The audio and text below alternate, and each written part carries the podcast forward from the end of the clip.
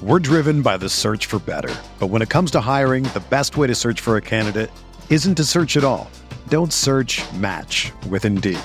Indeed is your matching and hiring platform with over 350 million global monthly visitors, according to Indeed data, and a matching engine that helps you find quality candidates fast. Ditch the busy work. Use Indeed for scheduling, screening, and messaging so you can connect with candidates faster. Leveraging over 140 million qualifications and preferences every day, Indeed's matching engine is constantly learning from your preferences, so the more you use Indeed, the better it gets. Join more than 3.5 million businesses worldwide that use Indeed to hire great talent fast. And listeners of this show will get a $75 sponsored job credit to get your jobs more visibility at Indeed.com slash BlueWire. Just go to Indeed.com slash BlueWire right now and support our show by saying that you heard about Indeed on this podcast. That's Indeed.com slash BlueWire. Terms and conditions apply. Need to hire? You need Indeed. Welcome into Candlestick Chronicles, a 49ers podcast on the Blue Wire Podcast Network. I'm Kyle Madson. I write about the 49ers over at NinersWire.com, part of the USA Today Sports Media Group. Joining me shortly is Chris Biderman. He covers the 49ers for the Sacramento Bee, and we have a very special guest on today's pod. He is the newest NFL columnist for the San Francisco Chronicle. You can see, hear him at the volume. He also writes about Sports. It's Mike Silver, the one and only. He's going to join us for a conversation about, gosh, Trey Lance and and Steve Young and Jimmy Garoppolo and the Niners defense and Golden State Warriors, a quick little light minute segment in there. It just really, really terrific conversation. It could have gone four hours, but uh, Mike was super generous with his time. It didn't last four hours, FYI, but it was uh, still a great conversation. Uh, Chris is also out of practice this week, so we're going to talk about that, and then we'll get into Mike. Let's go. Blue Wire. Hey, this is George Kittle, and you're listening to Candlestick Chronicles.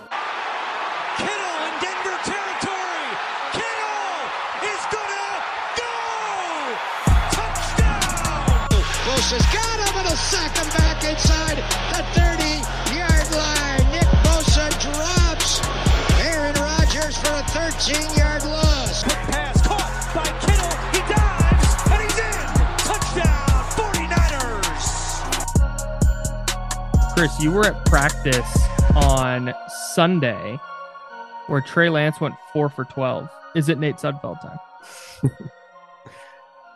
It wasn't great, but it wasn't like. So, I mean, if you- if you've listened to the last few episodes since training camp started, like, I'm very much in the camp that we're probably overanalyzing a little, like, a, a lot of this. And this, like, what they practice looks very different than what happens in games. Just Right. the way Kyle Shanahan approaches play calling, um the the fact that there's just an overall lack of game planning like it's a pretty basic installation of the offense. And the other side of that context is that the Niners defense is really good right? So when Trey Lance throws in completions a lot of times it's like yeah dudes just aren't open and there's a really good pass rush and he has to improvise. Right. um and there's probably once or twice a practice where it's like yeah that wasn't a great throw. Like he missed his guy. Right. but I don't get the sense that anybody's overly concerned. And like he had a good practice on Saturday by all accounts in terms of, you know, completion percentage and whatnot. Um and Sunday Sunday was another practice Or where Saturday. Yeah, yeah. yeah, yeah. Sunday was another practice where Trent Williams didn't participate, Mike McGlinchey didn't, uh George Kittle was in street clothes, right? So they had a day off on Monday. So the, the way they've been doing it is like give guys a day off surrounding one of these off days so they get multiple days off in a row. Um, you know, I, I'm not overly concerned with like Trey Lance's completion percentages in practice. I'm more concerned with like what's the body language like? Like, uh, are teammates demoralized? Are are it does Right. is there is there anybody aside from like what they might say at the podium? Is there any like concern over you know body language or is is anybody giving off bad vibes or like yeah this guy isn't the answer. And i'm not getting any of that. So i i, I just think games are going to look a lot different than these practices. And we focus on the practices because it's what's happening and people have access to them and you know all that stuff tracks. Right. but it's just not you know, with without your two tackles and your star tight end and Deebo Samuel still, you know, they're it's not like they're running bubble screens to Deebo Samuel or jet sweeps or like, you know, those things that they're actually going to use in games, which could help somebody's completion percentage. Everyone will every every every person, every NFL fan will tell you to to a man, for the most part, or woman, that preseason games don't matter because it's preseason. Everything's new. So if that's the case, I have a hard time putting a ton of stock into training camp practices. But at the same time, that's what we have to go off right now. And I think more than, and I we've talked about this on the pod before, more than the raw numbers, it's what do the incompletions look like? And as long as it's not he went four for 12 and missed seven wide open guys, I think you can live with that. Because the completion rate, the that's a, even with the layups, like the completion rate's not going to be 68, 69, 70%. I just don't think that's realistic for him, especially in year one.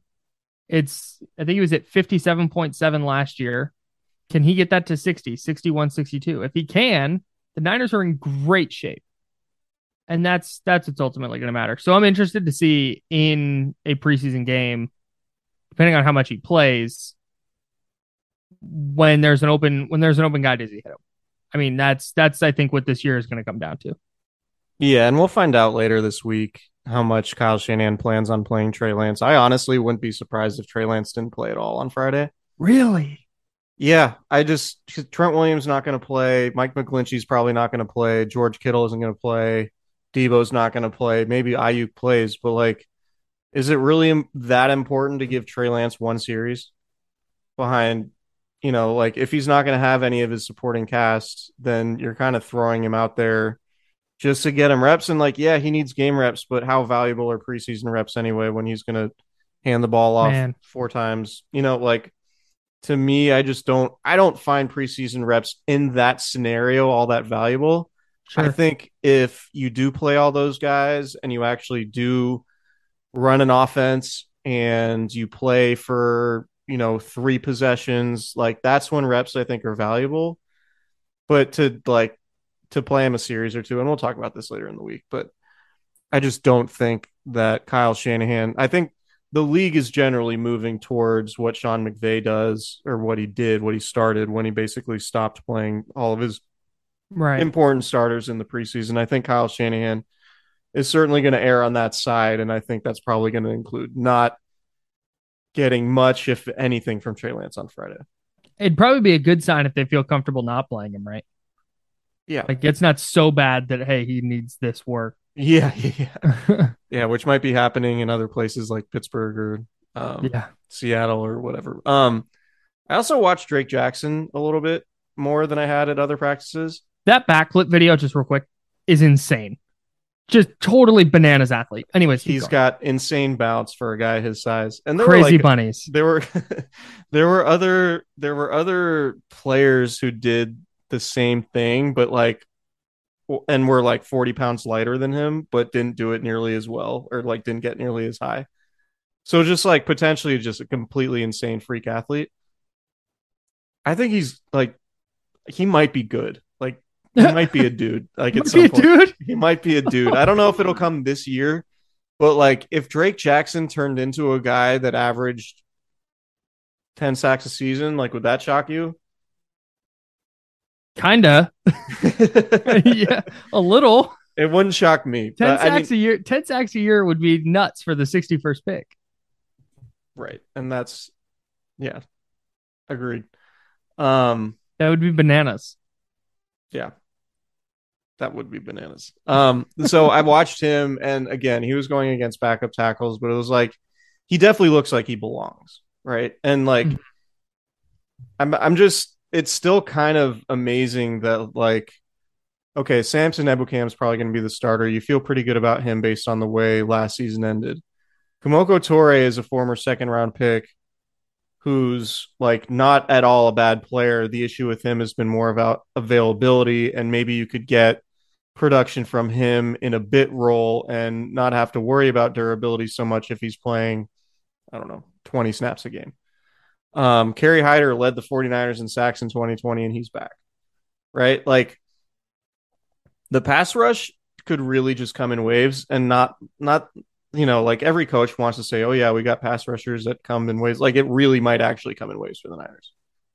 Like you Yeah, could have you the if if everybody's healthy, they they will have starting caliber defensive ends on the field at all times.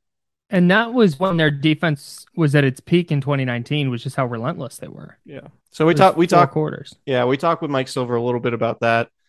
Um really good conversation. And Mike, if you know anything about Mike, you know he's he's good at conversations. Um so he definitely brought the heat and uh and we appreciate him for it. He just you know, all that we we spoke on Saturday and or or Sunday, and he was, you know, he we had been talking about him coming on the pod for a while now. I didn't know he was he was joining the Chronicle, and so uh, we got him his first day on the job, which was which was a pretty cool thing. So um, enjoy Mike Silver talking about Trey Lance and Kyle Shanahan and John Elway and Dan Marino. Dropped a The Dan Marino story is great. Yeah, the Dan Marino story is good. If you're Um, gonna if you're gonna name drop, at least come with good stories about it. And my man delivered. Yep.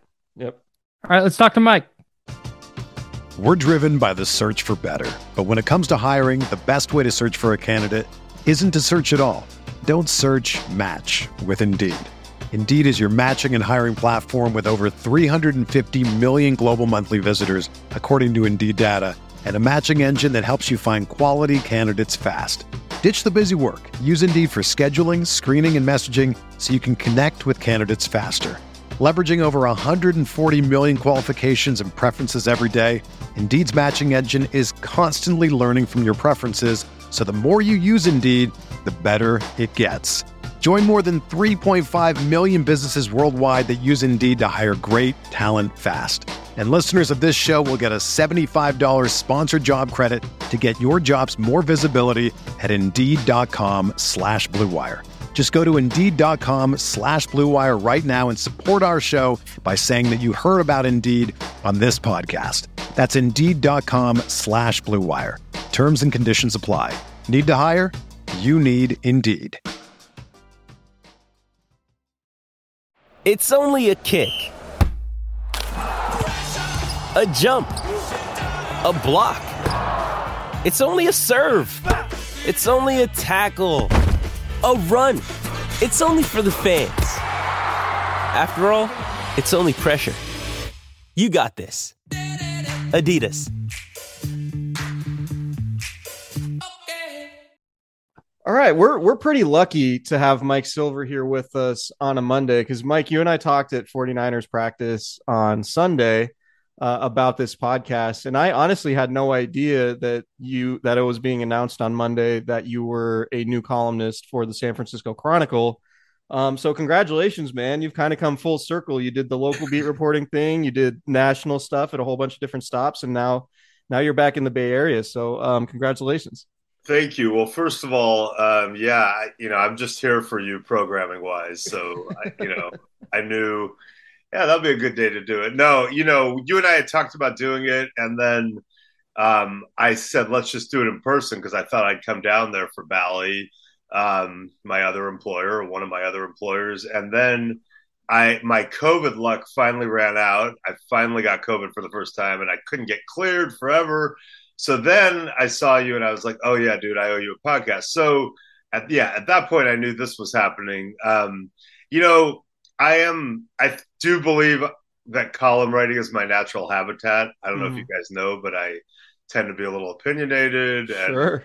you know, I like to I like to have some fun. So and, and, you know, I did do that at the Daily Cal in college. Um, I ultimately did it at the Santa Rosa Press Democrat after starting as a as a beat writer. Although as a columnist, I still had I still had the Warriors beat. They didn't travel with them. It was home games, but it was awesome. It was the Webber year, uh, and they, we ended up traveling for the playoffs uh, against the Suns. So um, that was cool. But then I went to SI, which was a dream job, and it was amazing. But you know, the columns I was writing ultimately were on the internet, which was kind of a lower priority for them. Um, I I did it again at Yahoo. Then I went to NFL Network and I wrote some columns on NFL.com. But it definitely does that part of it feels really cool. And then the, you know, the Niner training camp thing. I mean, you know, you and I could both relate to this geographically. So Rocklin was uh, the training camp home of the Niners, and training camp was long back then, you know, five weeks. And so usually like Jared Bell, Richard Weiner, some of the reporters that I would rent an actual apartment in Roseville, um, you know, for a month plus and uh and just move up there. And so, you know, triple digit heat, no shade. Oh, yeah. I used to wear the giant straw hat. Uh the quarterbacks nicknamed me Huck Finn that first year. and, you know, I mean, it was Joe Montana, Steve Young, Steve Bono, and this guy, Kevin Sweeney. And, uh, you know, I think Kevin Sweeney and Steve Bono probably still call me that. And, uh, yeah, um, it is really cool to be back. And, and I do miss,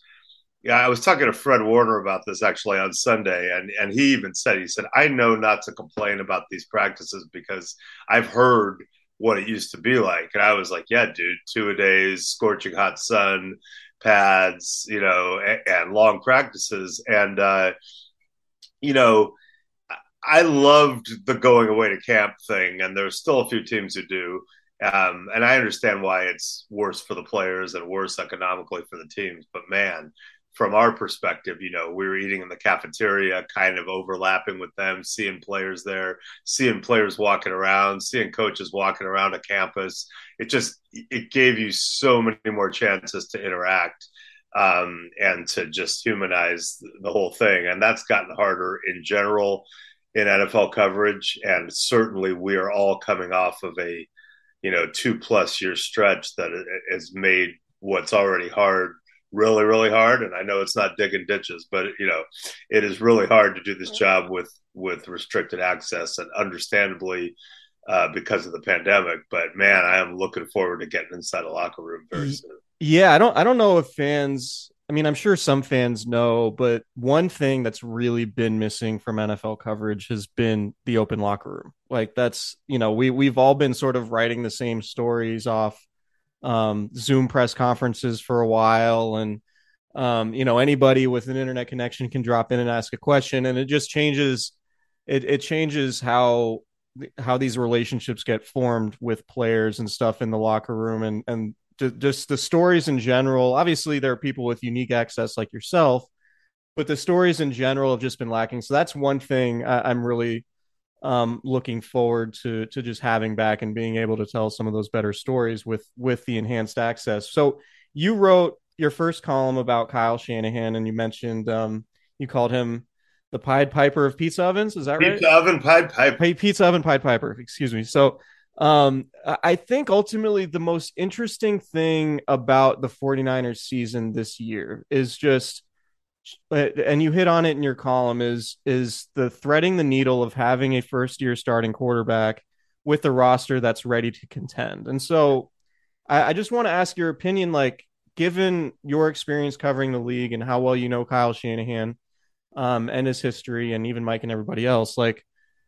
how confident are you that Kyle can thread this needle? And and what do you think the 49ers confidence level is going into the season? From my, from my perspective, it seems like their confidence is pretty high. But yeah. curious how you feel about it. Yeah, no, great questions. Um, you know, and I covered Mike uh, first as the 49er offensive coordinator, kind of reviving his career after having been the Raiders uh, head coach, and that kind of imploded with Al. But 94, Mike came in and Joe Montana had gotten hurt um, for the second consecutive season, an elbow injury. For those of you who've been following the defending Super Bowl champions uh, down south, um, and really cost him two years. And Steve Young um, had come in and won the passing title in '91, but had lost a lot of games. They went ten and six, but didn't make the playoffs, and there was a lot of skepticism. And um, you know, I was a big Steve Young defender and people a lot of you know he wasn't joe's so a lot of people didn't like that. And you know joe's a, a, mythical figure and and i get all that. But steve you know they said he didn't read defenses. He was too quick to take off and run.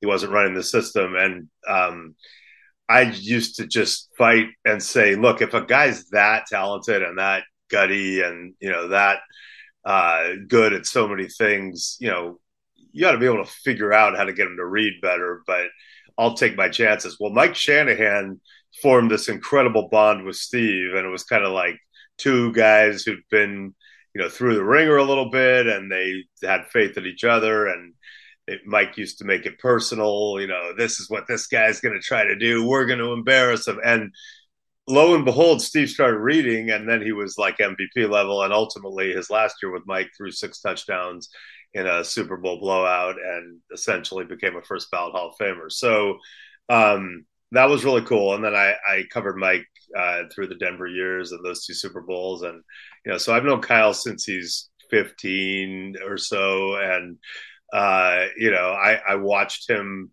kind of grow into this, you know, paradoxically, someone who was really, really good at it. Just, you know, took his father's innovative system and even took that to different levels and just had a real knack for doing it starting in Houston, but also was kind of always viewed through this prism of uh, illegitimacy and controversy by a lot of people, even in the business. You know, is, there's is it nepotism? Is he entitled?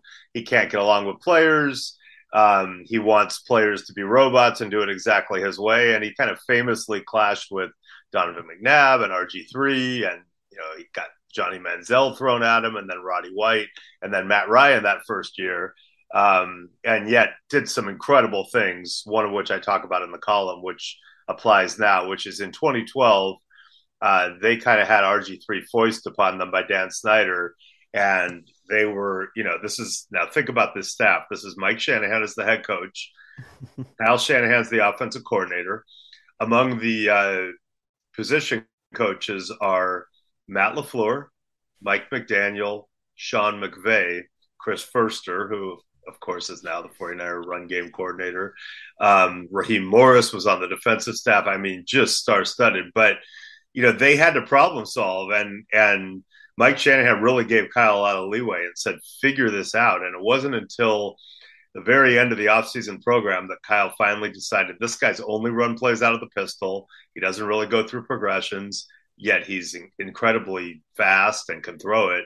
And he decided they were going to take their entire offense and run it out of the pistol, which is sounds simple, but it's so high concept. It's it's kind of a crazy thing they had to do, including changing some terminologies, changing directions eh, eh, that you know are embedded in your head when you call a play with this with odd numbers or even numbers you go this way. Well now we're go we're going left to go right. So they really had to do something dramatic in a short time. And then when it, they did it it just took the entire league by storm. And i know people look back and go well, what, what did they really do? Well they won a division after being three and six. They were leading that great seattle team in a playoff game rg3 hurt his knee. They lost that game, and then everything kind of imploded the next year. But in coaching circles and in NFL grinder circles, people just go, that's one of the craziest things I've ever seen. They did that, and no one ever adjusted. So I've seen that. So now I, I go to Trey Lance, which is a great setup the way you asked it. So you have to play the guy because of what's in, you've invested in him. Uh, similar to RG3, this time you've waited a year um, you have a team that is built to win right away with so many good players, um, not all of whom are guaranteed to be around uh, next year, even if you look at all the you know contract stuff and injuries and all that, and you know a team that could have could have certainly won it last year. You've also got an offense that's constructed, in my opinion, to maximize Jimmy Garoppolo's skill set and specifically hanging in, decisively delivering the ball into tight spaces very accurately, and guys like Deebo and Aiyuk and Kittle being able to catch and run. And so there's there's plenty of things that Jimmy didn't do as well that I think you could argue Trey Lance on paper could do better. He's going to be more athletic. He's got a bigger arm. He can throw the deep ball better. I think, and I don't want to slight Jimmy here because I'm kind of a known Jimmy file, but if you just ask people like, who do you think is the intelligent one who can really see everything based on how you scouted them? Trey Lance is going to win that contest pretty much every time. Jimmy is more handsome, but then again, I don't know any other, you know, male that you would say, you know, could compete. So, uh, you know, you, you look at Trey and go, well, he could be better in all those ways, like pretty quickly. But there has been some concern slash skepticism about how accurate is he and can he get those accurate balls into tight spaces. So I think to fight through these growing pains and give them the best chance to win now, certainly – and just from a competitive standpoint, I just think Kyle's going to have to problem solve again and change his offense some to showcase those obvious strengths now and to try to be less reliant on what could be a weakness. And so that what that's what fascinates me. Um, you know, you're doing it in an environment that's, you know, I mean, I, I always tell people like you think you've seen a quarterback, you know, shit show. I covered Montana Young. They were together for six years, and it was, I mean, it was not chummy. And, you know, I mean, people have no idea. But I will say this we were not charting practice and training camp completions and, you know, freaking out if one of them, you know, threw a pass that skipped off a receiver's shoes and putting it out there on social media. And so that is a thing. I mean, Trey's gonna have to he's definitely at best going to have growing pains. And at best those pains are going to be magnified and treated as a big deal. And i know a lot of people might say dude you're the guy who talked about like arm fatigue. You're the alarmist. Whatever. You can say that you think i am or not. But i do think the you know overreaction to practice completions good or bad for example is not going to serve him well as they try to do this. I want to go back to something you were talking about with Mike Shanahan and Steve Young and the way Mike Shanahan kind of embraced Steve Young a little bit. We saw him win a Super Bowl with him. We also saw him win a Super Bowl with John Elway, who was also a mobile, big armed quarterback. Yep. Do you think those two players kind of informed Kyle Shanahan taking Trey Lance and knowing, like, hey, this is what I can morph this guy into? Um, maybe, but I also think uh, probably playing a Super Bowl against Patrick Mahomes mm. and playing against Lamar Jackson and uh, play, seeing Josh Allen and you know Deshaun Watson to an extent um, while having a quarterback. I mean, let's see, two things. Elway. Now remember, Elway had been to three Super Bowls and gotten killed three times right. with Mike there as a coordinator or a position coach, and they were very close. Mike came back to Denver and said to John, "Dude, our, that way is not going to get us over the top. The only thing that matters is winning it. We got to have a running game.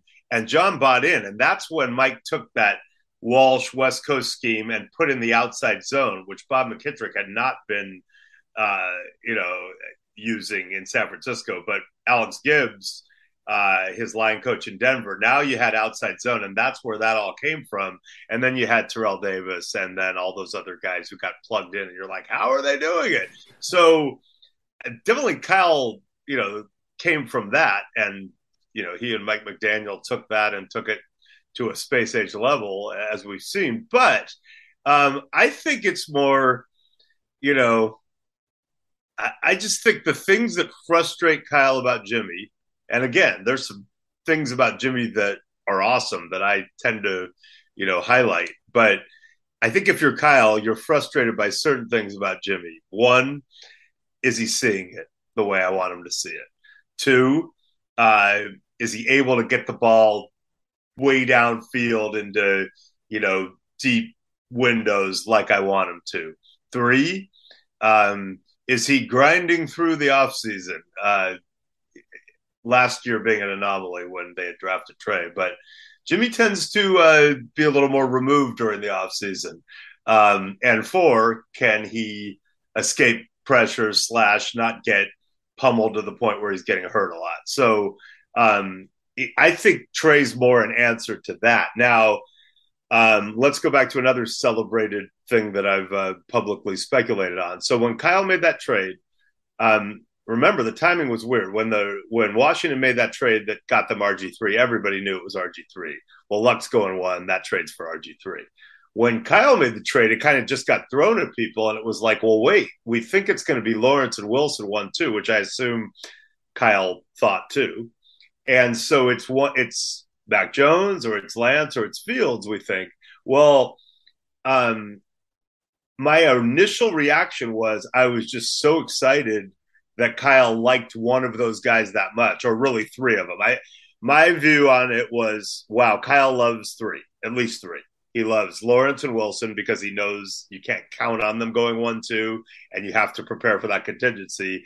And he loves one, at least one of those other three guys. Now, one of two things happened. well, one of three things. There's three possibilities. Number one, which I believe, and a lot of people have tried to not talk me out of, who know a lot, uh, is that that person was Mac Jones at the time, um, and that as he went through the process, whether he talked himself out of that or just became so enamored with Trey Lance, he changed his mind. Possibility number two is that it was Trey Lance the whole time, and he, that belief was fortified by what he saw in the scouting process.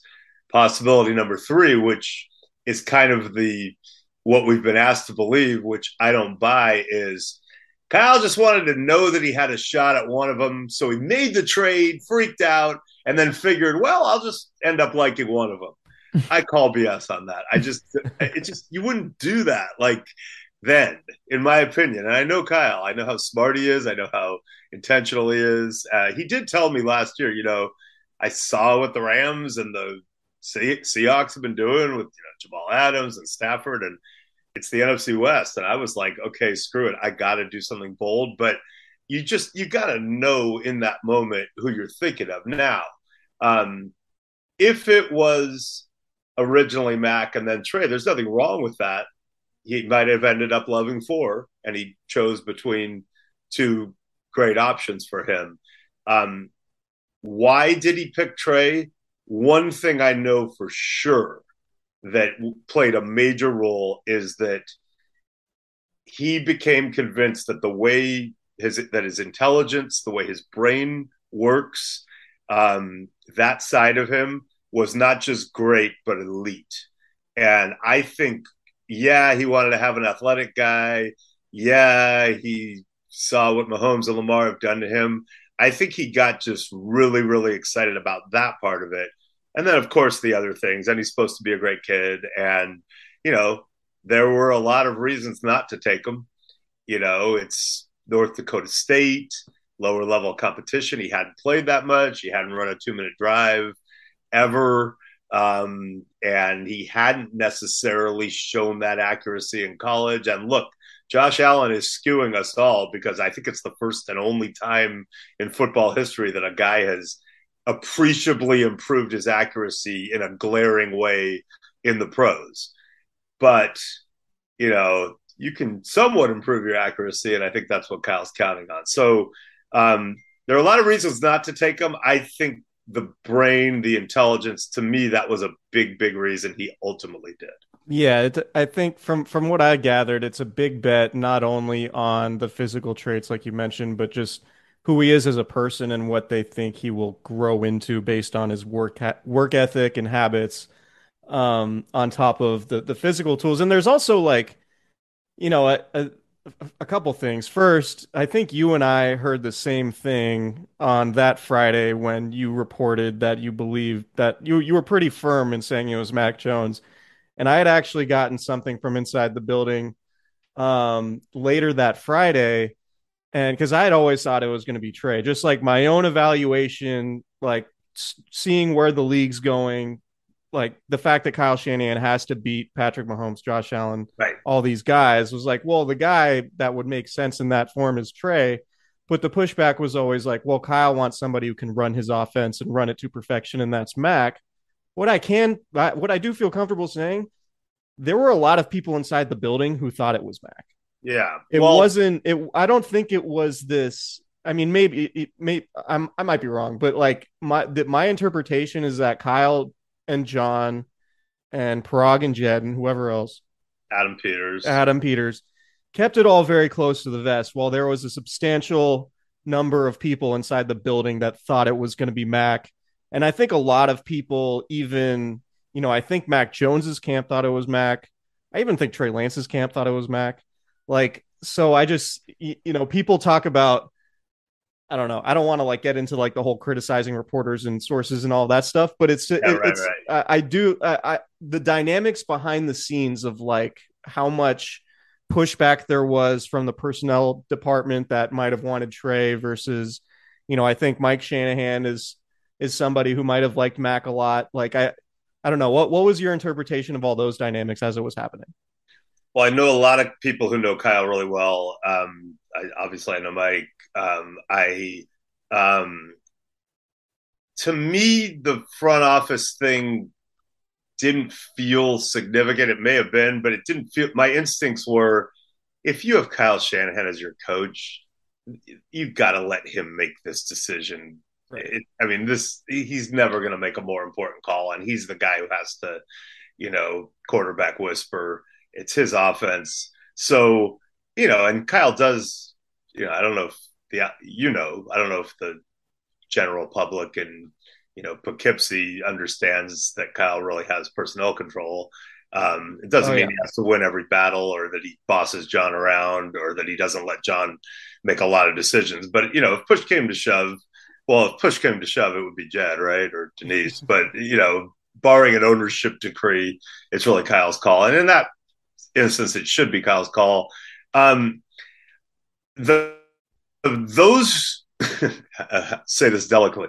Those who believe the theory, conspiracy or otherwise, that Kyle wanted Mac when he made the trade, and then talked himself out of that slash into Trey, would cite a couple of things. They would say the noise that said you can't give up that much for a guy who doesn't have those glaring physical traits, who doesn't necessarily have as high a ceiling, who looks more ordinary, and importantly, who might just be there at 12, which we don't know if that would have happened because had they been waiting around at 12 for him, somebody else could have jumped it. We don't know, but he did end up going at a place where, yeah, you could have had him at 12 on paper. So that's one thing that could have gotten in his head.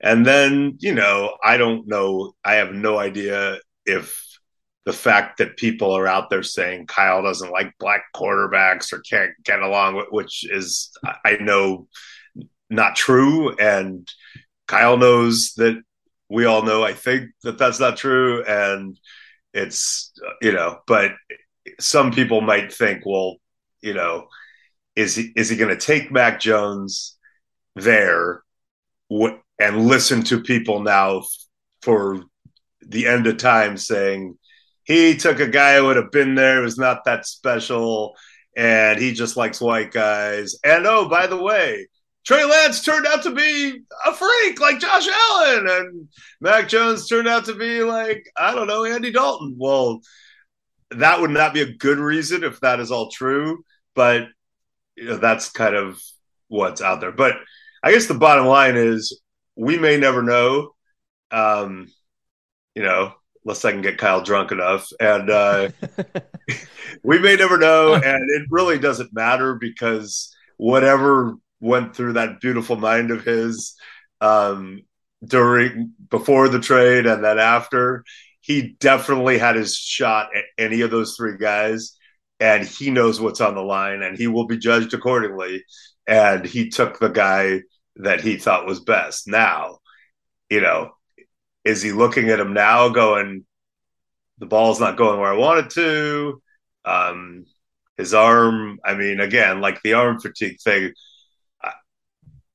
I've been told that he missed some drills and possibly OTA days or a day because the arm didn't feel great. They've been changing the windup a little bit. You know, Brandon Aiyuk kind of said something at the podium, I think yesterday, that basically said we don't know what this guy's arm feels like as an explanation for some throws that we all saw Sunday that didn't look so great. So um, I just know that if you're, um, I'm not saying, oh no, he's got a bum arm. I mean, the, the Rams should be way more worried about that with Stafford.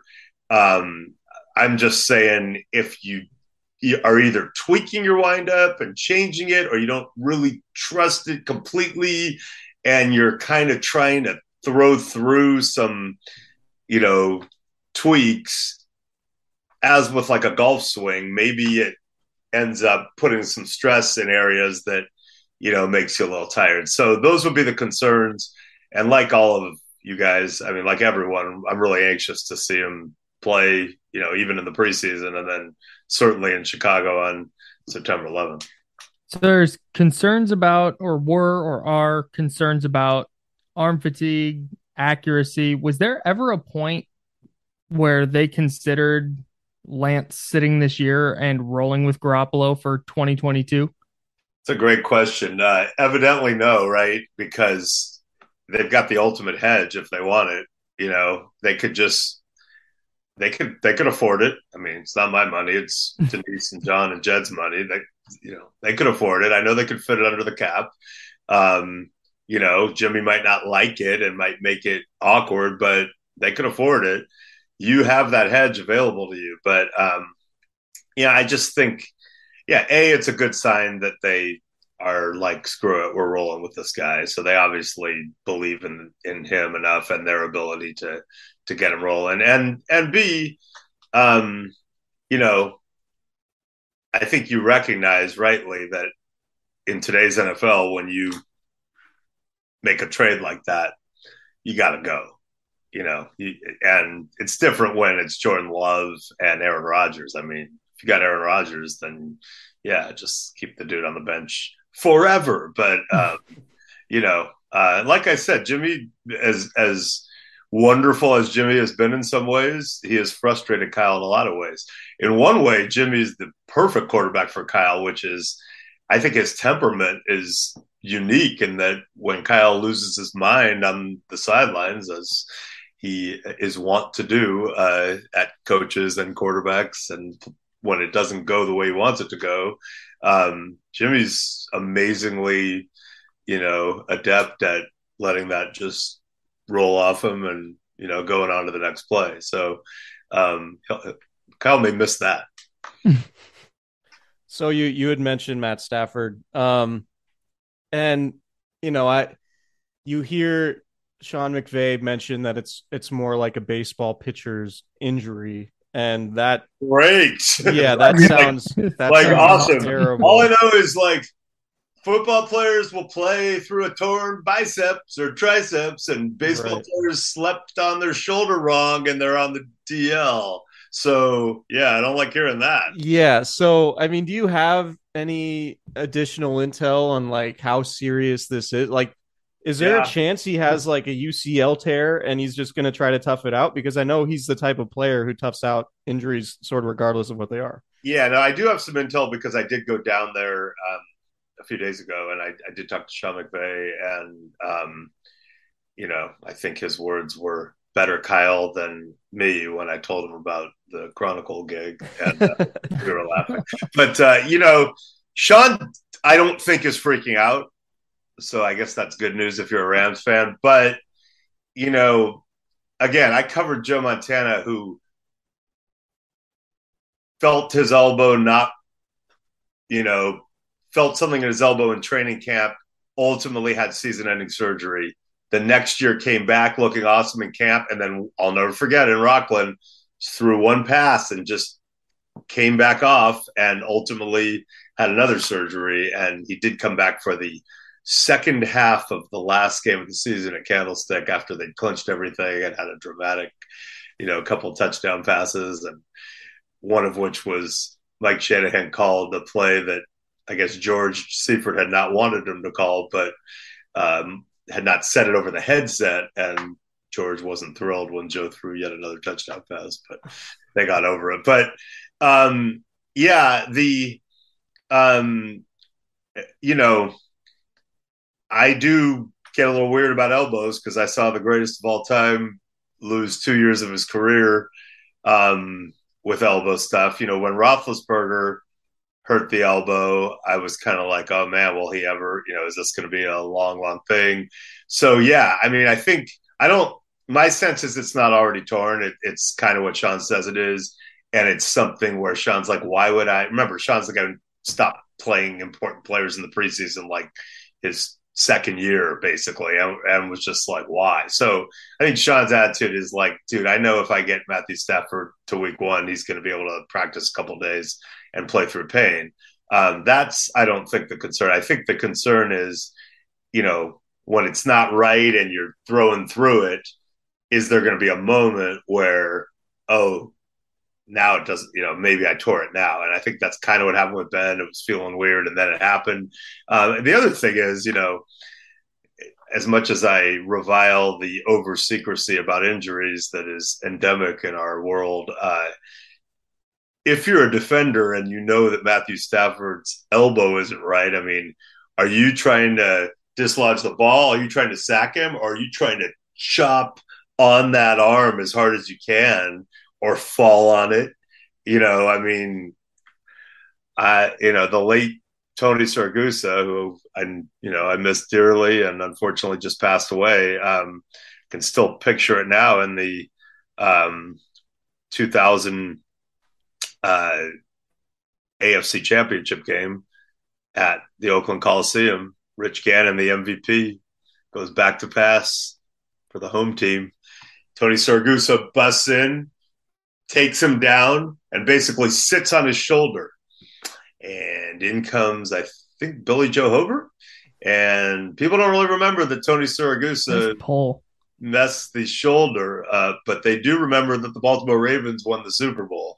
Um, I mean, I, I, you know, my kids early in the Warriors run, I think 2015 or 16, was watching with my sons who were still in the house then, and I remember saying to them, man, look at Steph. So good. Imagine if you could just obliterate him and knock him out of the game. And I go, man, LeBron is like unstoppable right now. Imagine if you could just F LeBron up. I go, that's the NFL. That's basically the sport of football. You can't really do it in basketball. It's frowned upon highly. But in football, if you get a clean shot at Tom Brady, in theory, you could greatly enhance your chances of winning.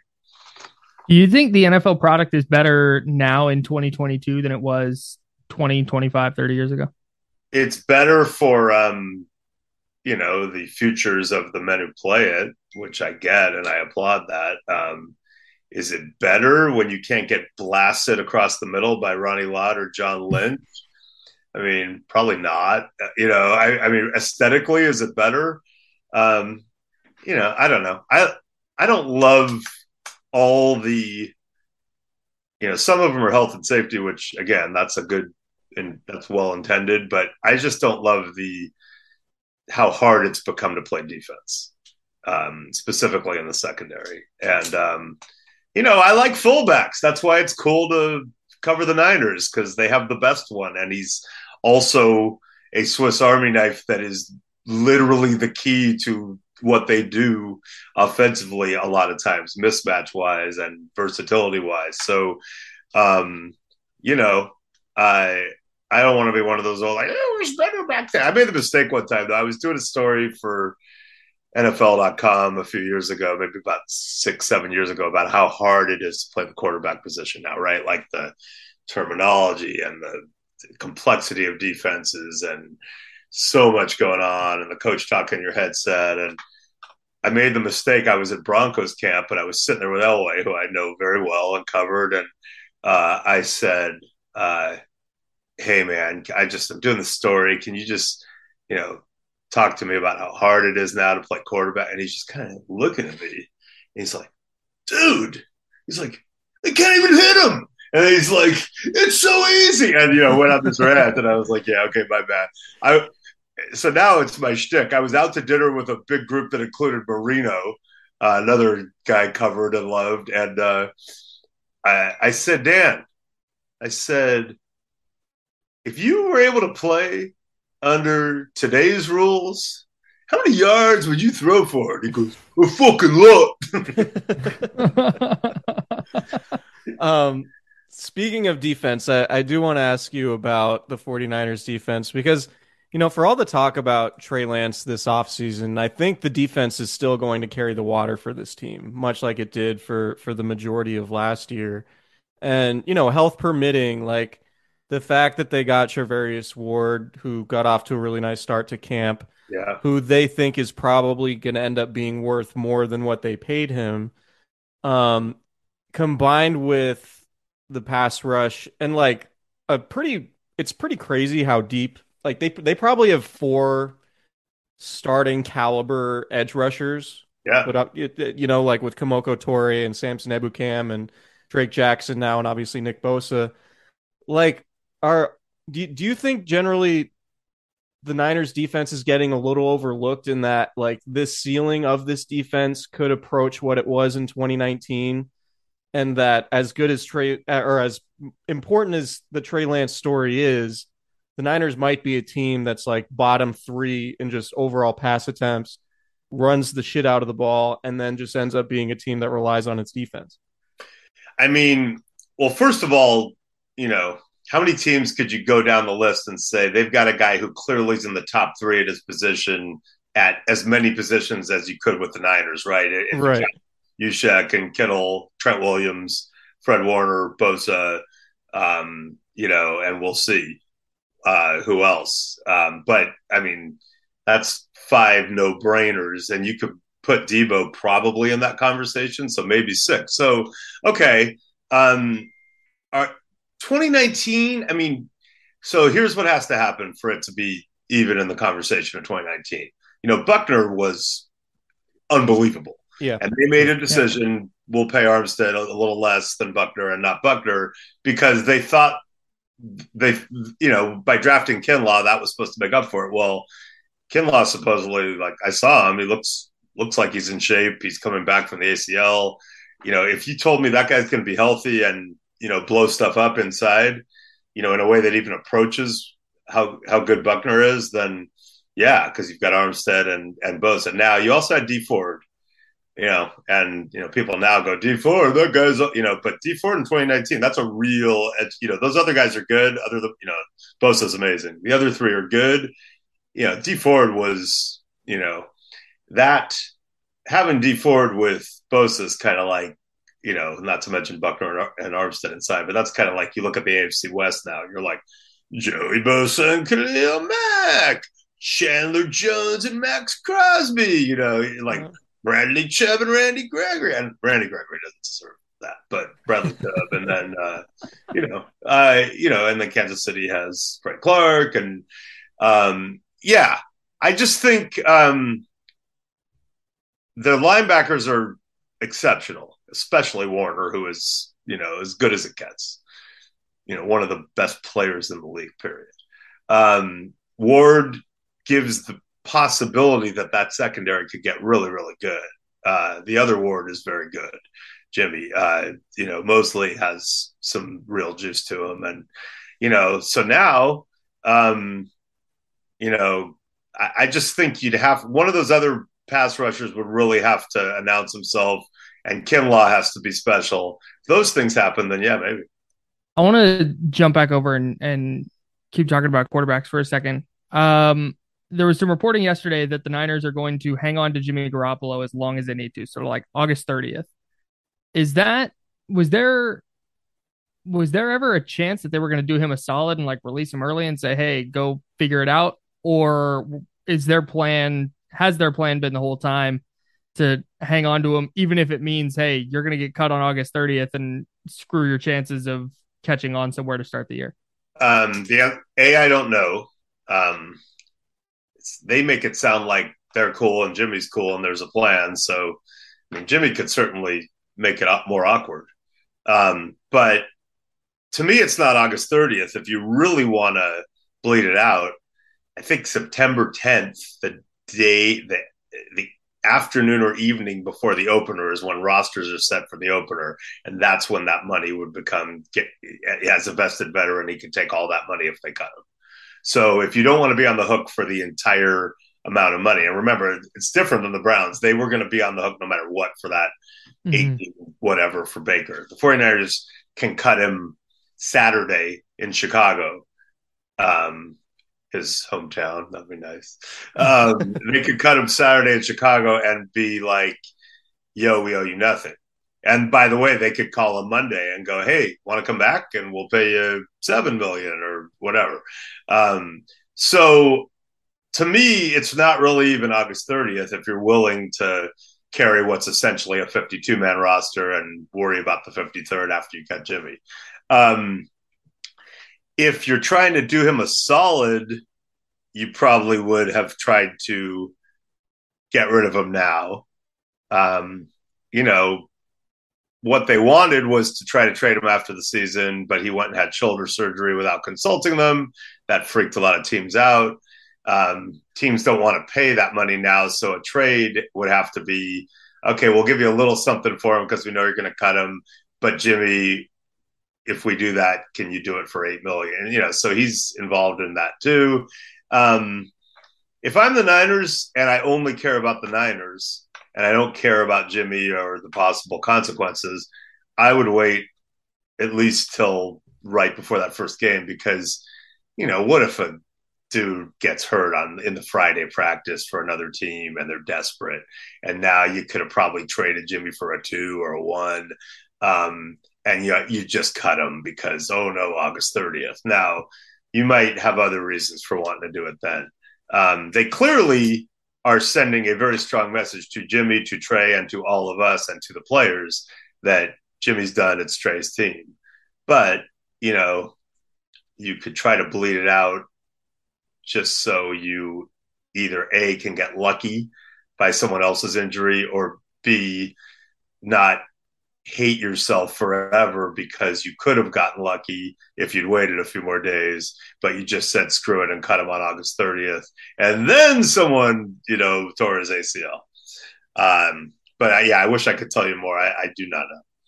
Do you think there might be an element of, you know, them just wanting to be in control of the situation because like hey maybe Matt Stafford's elbow injury is serious yeah. and they don't want him to go to the Rams or oh no I don't think they're scared I, I mean that's everyone said that with Seattle I don't think they're scared yeah I don't think well, they're scared they might be I could see Kyle not wanting him to go to the Rams if Sean is screwed and has to play John Wolford because that makes sense the Rams just beat him in the NFC Championship game. Their rivals, yeah. Sean and Kyle, you know, are very competitive, and Sean just won the Super Bowl. Oh, here, take Jimmy and give yourself a chance. I would agree on that. Seattle, I just rolled my eyes. I mean, they seem to be not trying to win. Seattle, they got rid of Russell and Bobby Wagner. They're staging a Geno Drew Lock, you know, quarterback competition, and I just don't. I know they, they've beaten the Niners a lot, and I, no one has had more respect than I have for that whole ten year era. It was incredible, but I don't think I think the Seahawks, as we know, them, are done, and and I think they would give them Jimmy for anything. Um, but yeah, I would agree on the Rams. If the Rams were in a tough spot, you wouldn't want to help them. That's you know, I don't think he'd do it. I don't think he'd do it for the Packers either if Aaron got hurt. uh, last thing, real quick, where'd you watch the Warriors win the title?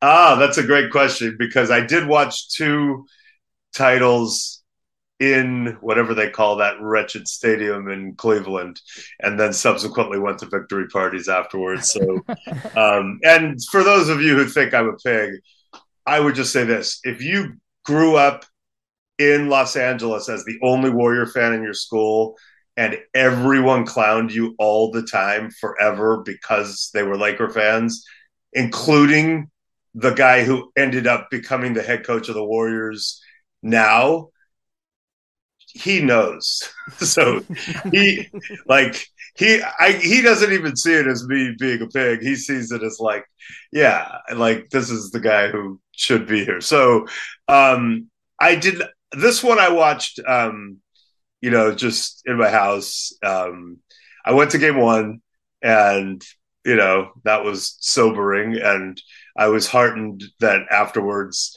via text I was able to quickly ascertain that the head coach had the exact same reaction I did, which is if those dudes are going to shoot like that, like whatever, you know, we're done. and then uh, I was, you know, I didn't get to see a lot of Game Three, and there were there was a lot of freaking out. And see, I don't know, maybe this will tie into Kyle. I like my favorite as someone who's been friends with Steve forever. Other than seeing him get tossed or get teed up, which is my absolute favorite. Like that, the moments for me that I've loved the most and cherished the most are when he's had to problem solve. And you know, he people forget he had to do it on the fly in the first year. They were down to one to mm-hmm. Memphis, and he got David Lee involved. They were down to one to Cleveland, and he started Andre. And there have been some moments like down three one Oklahoma City, the couple of those Houston series. You know, Steph's been out, KD's been out in playoffs. You know, and certainly the the year where they had to, you know, basically play without KD, and then you know probably would have forced the game seven if Clay had held up so I, I just love those. I love when I when I see him problem solve, and so I have a lot of faith in his ability to do it. So when they were down two one, I was like, he'll. I, I look forward to watching him fight his way out of it. But then, um, I did get to watch um, game four, which is to me the you know the incredible one I'll never forget. And it was you know my wife and I at home, and I think all three of our kids were in different places, and um, you know, family text chain was very, you know, uh, lively and tense, and uh, I think I said in the second quarter because my daughter couldn't watch, and she's like, "What's happening?" And I said, "One of the greatest humans ever to step on, you know, ever to play the sport is imposing his will." Um, and will not be denied. And so I was like oddly calm. And then, you know, it got to the point where I said, there's a word I'm going to, there's a word that I have that I'm not going to say until this is finished. And, you know, the word was Jordan-esque. So, um, you know, that was, uh, man, I just, I don't know if I could have handled that game in person, game four, you know, the, the mass holes and, you know, the whole thing. But, uh, man, that was, uh, that was amazing. Where were you guys? Uh, I was at home in Sacramento watching. Um, Kyle, were you were you at home? I was at my folks' house. Yeah, oh, yeah. we throw a shindig for every game. The um the thing that I like, there are a lot of crazy Warrior stats. I, the one stat I keep coming back to, which blows my mind, I think they're twenty three and two in playoff series since Steve Kerr became coach. Wow, it's insane! Like, and, and that, two losses are in the finals. Yeah, they've won at least ro- one road game in every one of Steph's career playoff series. Yeah, yeah, it's pretty remarkable. Nuts. So, oh, it's, it's not quite it's not quite the Chris Gatling, um, Joe Smith, uh, Tom Gugliotta Warriors. Uh, I I go I go back even.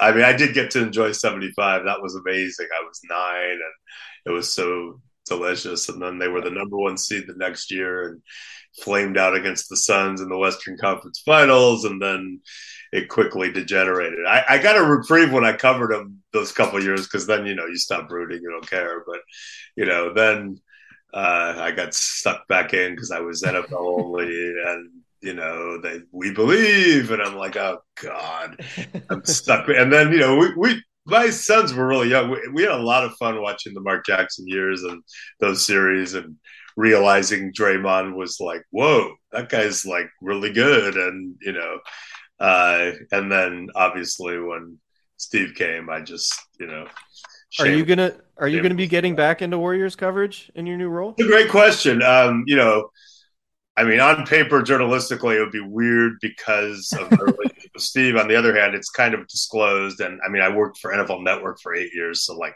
no, nothing we learned in journalism school applies anymore. I worked for the league I covered.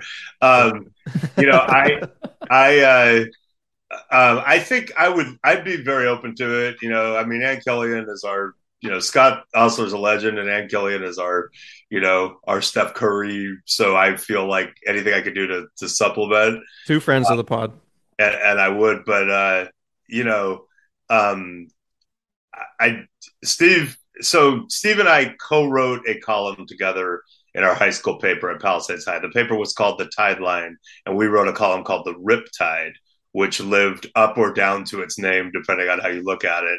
And uh, so, Steve, you know, I, I told Steve very early on that I was talking to the Chronicle, and he's been very enthusiastic. He said, uh, you know, let's bring back the Riptide. And yeah, I told him that probably if I do write a Warrior column, the first column I would want to write is, you know, Steve Kerr is a great person. You guys don't even know better person than he is a coach. He's accomplished so much in this game, but the game has passed him by. it's time to hang it up. Like, just come out of the gate hot, and we'll just come out firing. I love it. That would be excellent. What All has right. he ever won?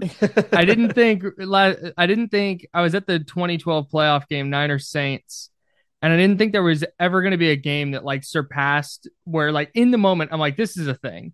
Like this is what about middle of the third quarter of game 4 it was like oh this is just a thing. Like this is going to be one of those I remember exactly where I was when all this went down. And then I got chills hit- just now when you were talking about it. And when he hit the one, sh- I mean, you know, Draymond for all his struggles that game got him that bounce pass, just you know, in perfect stride with Derrick White's hand Mhm.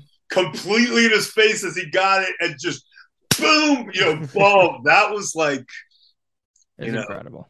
that's as good So as good as it could possibly. It's peak All right. Mike. Well, thank you so much for joining us. Uh, again, congratulations uh, at the new at, with your with your new job at the Chronicle. You guys can all read them there um, at the Chronicle. And Mike, I'll probably see you Yeah, at practice or there- games some sometime Very- and sometime soon. soon. You'll see me way too much, Kyle. You'll see me way too much, and uh, you know, hopefully, we can involve uh, malt beverages in next conversation. Oh, if you yeah, Please. absolutely. All right, Mike. Uh, thanks for listening, everybody. Subscribe, rate, review. We will talk to you soon.